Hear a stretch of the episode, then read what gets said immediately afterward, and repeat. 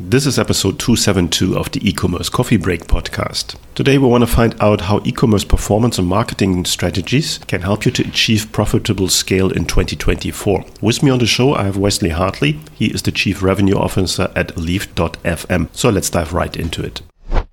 But before we get started, a big thank you to our sponsors for supporting today's episode. Loyalty Lion is a leading loyalty platform helping Shopify brands rocket returning customers with their own loyalty programs. With Loyalty Lion, it's quick and easy to create a program that uses points and rewards to engage shoppers, secure more second purchases, and drive up lifetime value. Loyalty Lion has been increasing returning customer rates for thousands of Shopify stores for over 10 years. Visit loyaltylion.com to find out more. Find the link in the show notes. Have you heard about Partner Hero? They're experts in support on the e-commerce industry, known for their outstanding team building skills. Their main pillars, quality, people, and culture, makes them a great fit for your company. Learn more on partnerhero.com or click the link in the show notes. This is the e-commerce coffee break. A top-rated Shopify growth podcast dedicated to Shopify merchants and business owners looking to grow their online stores. Learn how to survive in the fast changing e commerce world with your host, Claus Lauter, and get marketing advice you can't find on Google. Welcome, welcome to the show. Hello, and welcome to another episode of the e commerce coffee break podcast. Today, we want to talk about a massive topic and a topic that a lot of merchants and old school marketers might struggle with. We want to talk about how e commerce performance marketing and data strategies are being used for being achievable and profitable to scale your business. So keywords there are data layer, Facebook pixel, Google Ads tag, Google Tag Manager, server side tracking, Google Analytics. And you might have the feeling as a online seller, you're more of a data scientist than a marketer. So to dive into that today, I have Wesley Hartley with me. He's the chief revenue officer at Leaf.fm. He is a copywriter and technologist with over 15 years of experience in social and VC investment. He's also the mastermind behind Leaf's growth platform and Leaf's full funnel performance marketing methodology. So let's dive right into it. Hi, Wesley. How are you today? I'm good. Thank you. Thanks for having me on. Doing marketing nowadays, it's more a technology job than being a creative job keyword there, and it comes from every possible site, is data, data, data. From your perspective, where has marketing changed to compared to like five or 10 years ago? When I first got into this space with Leaf, the company that I run with some of my business partners, we were a music technology company. We had an app called Leaf Music. We had no experience in marketing and, you know, very little budget. And there was only five of us in, in the company. We needed a way to acquire customers and acquire users of our app. So naturally gravitated towards Facebook ads. And at the time, Facebook ads was very, very good value for money. You could test a lot of creatives. There were very, very granular targeting options and you had a lot of control over, over that targeting. And so at the time we developed something called the one pound test. And we could, because we were advertising our music app in, in places like Latin America, which was traditionally cheaper to advertise in than say the US or Scandinavia or, or the UK.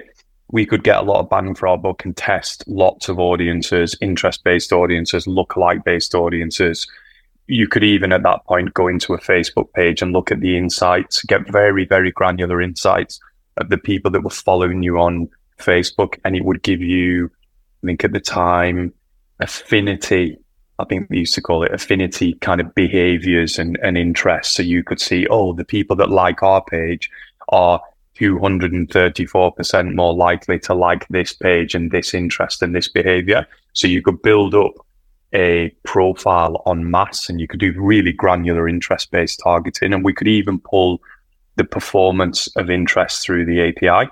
We could put, you know, 200 interests in one ad set inside Facebook and then pull out the performance of, of that interest to see how many app installs we'd got. Long story short, we found out music's where startups go to die. But in doing what we've done with marketing and creating this kind of test and learn at scale. So instead of A B testing, I would say it was kind of A to triple Z testing. We developed that kind of methodology and fast forward a few years to now, granular targeting has completely disappeared and it's going down the plug hole. You've got things like PMax on Google, where you are just giving a handful of signals to the algorithm And then you've got now Advantage Plus, which is kind of like the PMax for Meta. And again, it's very, very broad. You can basically tell it, these are my existing customers. And you can just tell it how much to spend on your existing customers versus new customers. But there's no real guiding of the targeting there. And, and even when you have an interest based ad set on Meta, now in most ad accounts that we're seeing expansion, targeting expansion is on by default.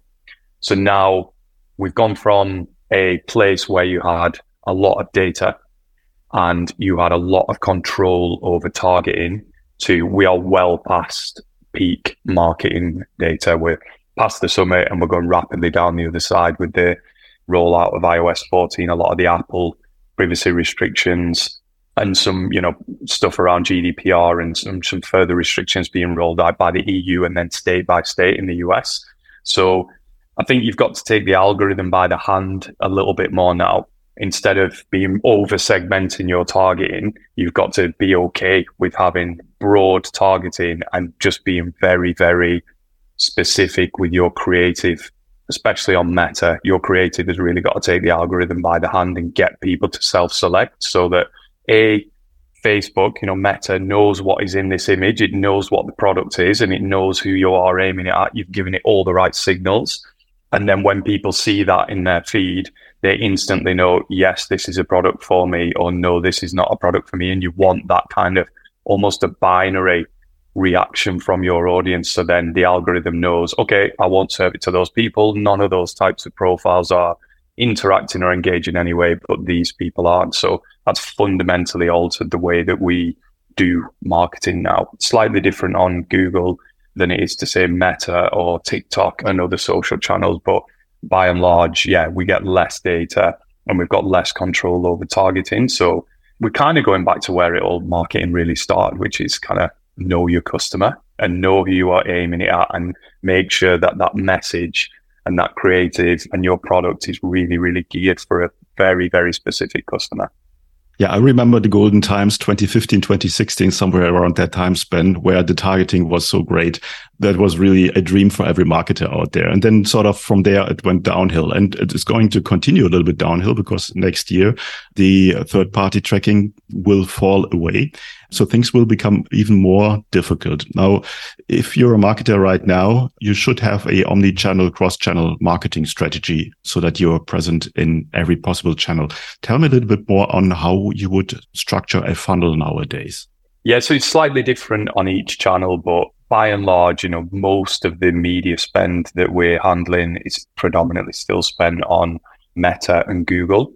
Once you start to add in I'm not going to talk about email because we don't really do email. We collaborate with the brands that do email, but generally speaking, the more channels we have and the less attribution we have, we're getting a situation where one plus one equals three. And a lot of that is because lots of brands and agencies are all wanting to make their channels look like they're performing very, very well so they can justify fees or justify budgets and justify your jobs. We have a situation where we might do an audit for a brand, say, and we will look at the way that their Meta and Google ad accounts are structured and the way the funnels are structured. And on Google, you might have an attribution window. The agency might have put an attribution, window of something like 45 days or 60 days for a product, you know, where the average order value is 25 pounds, where 98% of those purchases happen within 24 hours. People click on an ad, go to the site and say, yeah, it's only 25 quid. I'll buy that. There's zero consideration time. And what that does is just massively increase the attribution overlap with another channel. And then, so Meta, you might be spending £200,000 a month on Meta. You might be spending £50,000 a month on Google, but because Google's got this 90 day attribution window, it is mopping up a lot of the conversions that are actually being driven by, by Meta and Meta's got a seven day window. So the way that we build funnels now on each channel would be to a reduce that attribution overlap. So we make sure on say Meta we would have top, middle, and bottom of funnel. Top new to brand audiences, never visited your website, never interacted with your brand on social media before. So you're controlling your spend through that exclusion targeting just as much as the, the inclusion targeting against new to brand audiences. And then you can really control your creatives and your budget against those new to brand audiences. At the middle of funnel, people varies from company to company, but middle of funnel for us would still be new to brand audiences, but they are second touch. They've interacted with the brand in some way. They've had some kind of education.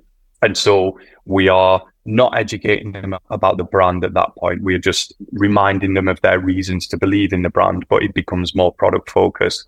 Bottom of funnel, still new to brand, but retargeting. So warm and hot audiences. So retargeting web visitors who've been, had a quick look and bounced, or hot audiences, been to the website and they have added something to cart or they have viewed a particular product. At that point, we can start getting more personalized with the retargeting and personalized with the messaging through product feed, you know, dynamic product ads and and things like that on Meta, similar stuff on Google. You can start retargeting people with the very specific make and model and size and color of product that they've interacted with on your website. And then there's a, a whole separate funnel for your existing customers, people who've bought X but not bought X. So upsell, cross sell opportunities, churn risk, you know, people who haven't purchased for X amount of time and are at risk of churn, or we want to kind of reignite those audiences.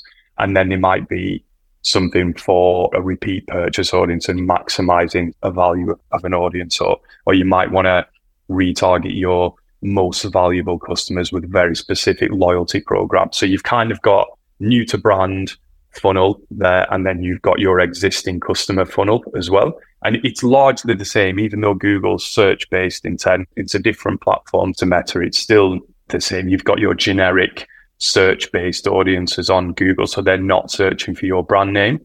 You've got your separate campaigns that contain your brand name, and you could call those, you know, some of those are going to be new to brand audiences who might have found out about you on Meta and are then searching for you on Google, or they could be existing customers who are coming back, but you would largely through inclusion and exclusion targeting, you would largely have the same funnel but it would just be governed slightly differently because it's it's all about search based intent. And then you have things like PMAX and shopping campaigns. All those campaigns, generally speaking, for our customers who are e-commerce, D2C customers, that would be built around product categories or specific products and then based around margin. You want to control your budget against the products that are delivering you A, volume, but B, also margin and having that balance between volume and margin so you can control the profitability of your campaigns. And then as you're controlling those structures on each of these channels, you're minimizing the attribution overlap between channels. And then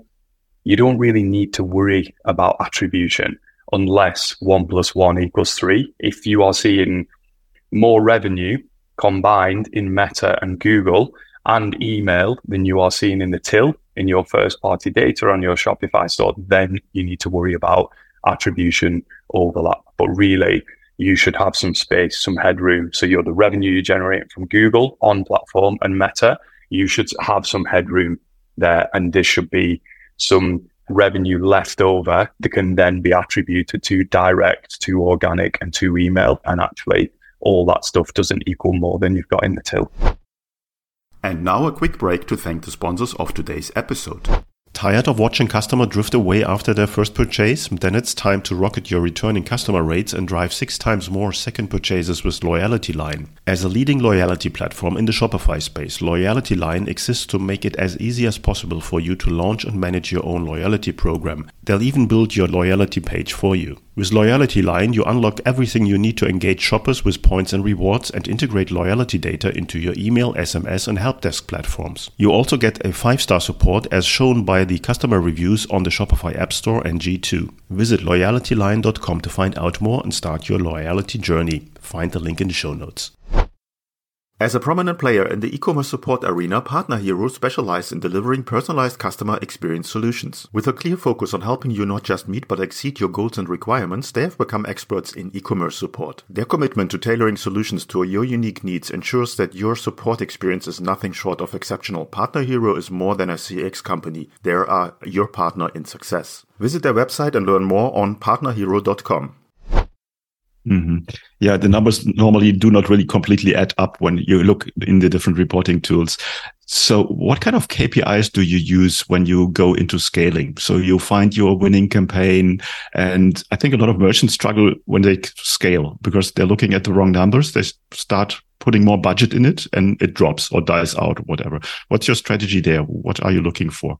You've got to have good foundations for scaling. You cannot scale budget on an ad account structure that is just not set up to scale. And, you know, I think people listening to this podcast have probably done a bit of research. You've heard of horizontal scaling and vertical scaling. Vertical scaling would be putting all your budget and trying to scale in one channel or one campaign or one ad set or one ad. Horizontal scale would be hedging your bets and scaling across channel or across multiple campaigns within the same channel so that you are not oversaturating the audiences within those campaigns or within that particular channel. Google, for example, you, you cannot invent more search volume in Google. You can only do that for your brand or do that for an entire category by spending budget in demand generation channels. You know, if you're out there and you've got a very, very innovative product that is new to market and you are creating a new category, Google is not going to be a good channel for you. You're going to have to bid on search terms in adjacent categories, but those people aren't searching for what you offer, and it'll be very difficult to make that work. You naturally gravitate to something like social, where you can generate that demand and you can generate that awareness and generate that demand. And obviously, probably got to have deep pockets for that, or you've got to have something that is affordable, mass market enough, and at a price point that you can easily start getting all those those initial kind of early adopter customers. But I think in terms of scaling, the really key metrics we're looking at is profitability. So a lot of kind of newbies and even some old school chief marketing officers, you know, they will say things to us like, oh, well, what's the cost per click or or what's the click through rate on this? And it doesn't matter. It really doesn't matter. It's not linear. You don't have cheap cost per click, great click through rate, great cost per add to cart, and then you know low cost per purchase and high return on ad spend. It doesn't work like that. Actually, you might be switching your spend from Facebook to Instagram, and then you will get a much more expensive cost per click. I mean, we don't look at cost per click at all, but you might be getting more expensive cost per impression. We do look at cost of advertising CPMs. You might be getting much more expensive cost per outbound click. You want to look at the clicks, especially on social, that go outbound, not just the clicks that stay within stay within Meta. You might get a lower click through rate because it's harder to get. It's it's more expensive to advertise on Instagram. It's harder to get people to click off it and leave that platform. And you know, this is just an example, but when they do, they could be worth twice as much as a Meta purchase and they might be a much higher lifetime value. So all these kind of metrics, they're not linear, but ultimately we would look at the profitability of a customer. So cost per purchase, how much is it costing you to acquire that purchase, that customer or drive that order? What are your margins? So how much headroom have you got to play with? TACoS is a big thing now. I think, you know, Amazon, that phraseology is kind of leaked from Amazon into other parts of the ecosystem. So which is, you know, your advertising spend as a percentage of your total net sales or total sales or gross sales, however you want to do it. And then you can understand your margins and how much headroom you've got to play with. If you can only spend 15% of your net sales on marketing spend, then you need to be hitting a very specific cost per purchase or a return on ad spend. And if you can maintain that as you're scaling and keep your eye on that, then that's how you maintain that profitability. That doesn't take into account, that's a backwards looking metric. That doesn't take into account lifetime value. So actually, you might be losing money on the first purchase, but because of repeat order rates, because of your lifetime value, you might be able to make your profit back on that customer within 60 days. And as a business, you might be able to manage that cash flow situation over 60 days. It might be for some businesses shorter than that 30 days. It could be much, much longer. It could be, you know, that some well-funded businesses could manage that on a, you know, I'm thinking of Farfetch that apparently did this on a 10 year basis. We've got 10 years to profitability and they were able to spend hundreds of millions acquiring customers. Um, that probably sounds like an urban myth, but it's a very extreme example. So yeah, we're looking at profitability and what that means from a real time, backwards looking, real time, but also a forwards looking point of view as well from life customer lifetime value. Okay, very, very solid insights there. I think a lot of merchants, listeners to the show can relate to that, and that gives them a bit of a direction where to dive into in their data. Now, at Leaf.fm, you definitely say you're not an agency, you're a tech company. So give me a bit of an overview what you do, where you differentiate, and who's your perfect customer. So yeah, uh, Leaf.fm. I wish I could kill that domain. That's a hangover from the music when we were a music company. But yeah, we've always been a product company. We built a music app. It was the top streaming app in Latin America, one of the top 10 in the world. We built some marketing technology, really raw scripts that would enable us to upload lots of creative combinations of images, static images and messaging, and then mine lots of different interest audiences, smash them all together in a kind of particle accelerator, and then move the budget around the best performing ones. This was before campaign budget optimization in Meta. So we'd already developed some marketing technology internally to help us do what we do at, at scale because we had no experience. We approached marketing as an engineering problem for us and a data problem to solve. Fast forward, we became an agency by default. Once we'd had real success with Leaf Music, lots of brands started reaching out. I think one of the first brands we dealt with was Footasylum, which is huge national and international brand, which was fairly scary at the time. But we went in, showed them how to launch meta campaigns, how we structured our campaigns, and then how we used our technology to report on the performance of those campaigns. So, and then they licensed our technology for a couple of years after that. We were pretty immature at the time. We didn't have the commercial setup to go out and get a bunch of other Footasylums. We kind of didn't know what to do with this, you know, brand that we that we had at the time. But we learned we learned a lot, and we learned a lot about what omni-channel marketing looks like at scale, performance at scale for a huge company like that, and what kind of metrics and reporting challenges they had. And so we have got our own data warehousing facility data unification. Obviously, different platforms call things different things. So, you know, Shopify might call it an order. Google Analytics calls it a transaction and Facebook calls it a purchase. We've got to unify all that data. So we built a schema that works with Shopify or WordPress or Facebook or Google, and it can just unify all that data.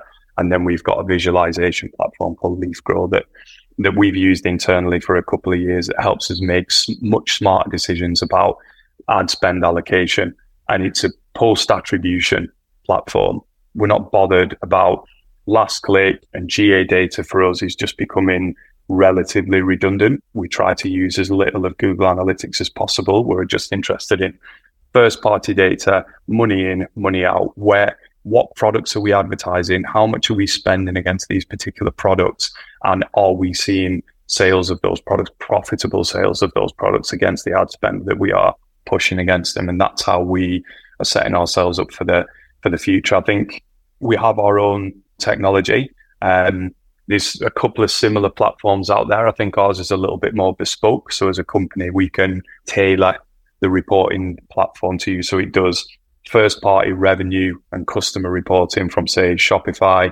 We've got channel reporting from Amazon, say Google, TikTok and Meta. And we're very opinionated. We break down the funnels and present what the performance of those funnels on the channels. We've got cohort analysis, predictive forecasting, and then creative performance reporting as well. I think one of the big USPs for us as a, in inverted commas, an agency is that we do all the conversion tracking and we've got our own technology for doing all the conversion tracking. So if you cannot control the signal and you cannot control conversion tracking, you don't have a good handle on that. We haven't met another performance agency that knows how to do this. They just click a button in Shopify and turn on server side tracking and turn on conversion tracking.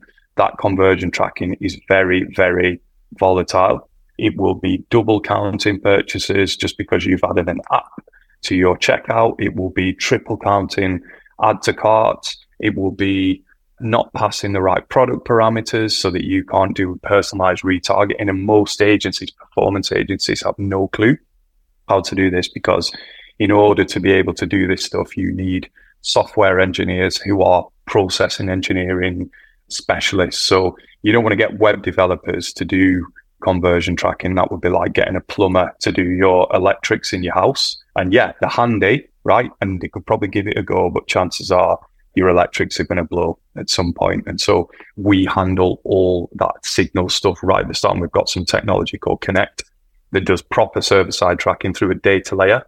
A data layer means that you are triggering events from a data layer instead of off the UI of your website, which is very, very volatile. And a web developer can completely remove all your tracking of your key events on a simple UI update. And we are just making a more robust solution that gives you more abundant data. It's more privacy secure. It's more stable, which means you've got less interruptions and you've got more efficiency. That signal is much more efficient going to the ad accounts. We think billions of dollars a year are wasted in just poor signal and poor connection between your store and, and the advertising platforms.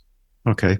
Give me a quick overview of the onboarding process for new clients and about your pricing structure. How does that work? A lot of it is automated. We developed a, a little AI years ago, actually. So we would put your email address and your company name in there, and then it would automatically create all the shared folders that we need in our platform so that you can drop your assets into it. It would have an onboarding guide that emails all the people in, in the client's organization, it would automatically create the client profile in our Leaf Grow platform and all that stuff, all that data engineering stuff took us ages to do. But that's largely automated. Once we have a customer, you know, they've signed off and we're onboarding them, and there's generally a kickoff call. Relationships are really important. We want to know pet peeves, things that they really loved about their previous agency or internal team, what they really liked and what they really hated that's been a bit of a game changer. And then, yeah, a kickoff call with everybody to introduce them. And then we have separate calls with all the various teams that are going to be working with the client. So when we work with a client, we don't have one account manager because if we're managing all your data or your conversion tracking, we've got to have our data services team plugged into your ecom or your web development team. We need our performance team plugged into your ecom and your internal brand and marketing teams. We've got our creative studio that again are going to be plugged in to your brand, ecom, and marketing teams. And then we might have our web development. We might be building and maintaining your your Shopify store. And again, they will be plugged in. So there could be a team of 16 people from Leaf working with your company on, on a daily basis. So we have it, we have Slack channels set up for each of those teams and each of those teams have a point of contact. So you might be dealing with just four people from each of those teams, but they've got an entire set of teams behind them to keep it kind of streamlined for the client. But we're, yeah, we're very, very hands on. And I think what we've noticed from clients over the years is that they, they really want an opinion. They want somebody to have an opinion and they want somebody to tell them what they should do. And they want to have the confidence in a company that can say, yeah, you deal with hundreds of brands. You've seen this stuff all the time. What do you think we should do? In terms of discount strategy or channel? Where should we put our spend? What do you think we should do with our website? Really, we are, we end up, you know, being a really core part of how they run their business. No, makes perfect sense. And it has become incredible difficult to get all these bits and pieces together to work. And if you're a small or medium enterprise, it might be just too much for you. Before we come to the end of the coffee break today, what is one final thought that you want to leave our listeners with? Data strategy having that data warehoused, unified, and presented. If you're working out of a spreadsheet and that works for you and you're a small kind of entity, good luck with that. Actually, there is a place for spreadsheets, but as you're scaling your organization, actually having a really strong foundation and making sure the validity of your data is top notch. Having a handle on signal, the signal data, so the conversion tracking data, it's really undervalued by lots of brands in terms of paying for people to look after that. But also, I think it's really underserved by the industry in general, especially the agency industry. They just don't know what they're doing. So I think have a good handle on the signal data and that will help you structure your accounts in a way that's going to allow you to report in a smarter way. So if you've got good funnel structures in your ad accounts, reflect that in your reporting. You'll have a much more coherent view of, of your data from signal into the ad account structures and then into your reporting solution. And I think spending as much time as possible getting a really strong foundation. It's more important, I would say, than the creative element. The creative element is one part of it, but without this data foundation, nothing else matters really. Mm-hmm. Very true. Well, can people find out more about you guys? Yeah, www.leafgrow.io. And then, yeah, just there's a contact form on there if you want to. We do data audits of different levels. We've got some very high level free audit stuff, but we also do data ingestion and we do some very kind of broad and deep dive audits of people's data management and data strategies. And we often present data and insights to brands that they've just never, ever seen before. Okay, I will put the links in the show notes. Then you're just one click away. Wesley, thanks so much for your time today. I think that was a very in-depth overview of why data is so important and why it is so complex and why you might have an expert on your side to help you with that. Thanks so much for the call today. Thanks, Claus. Cheers.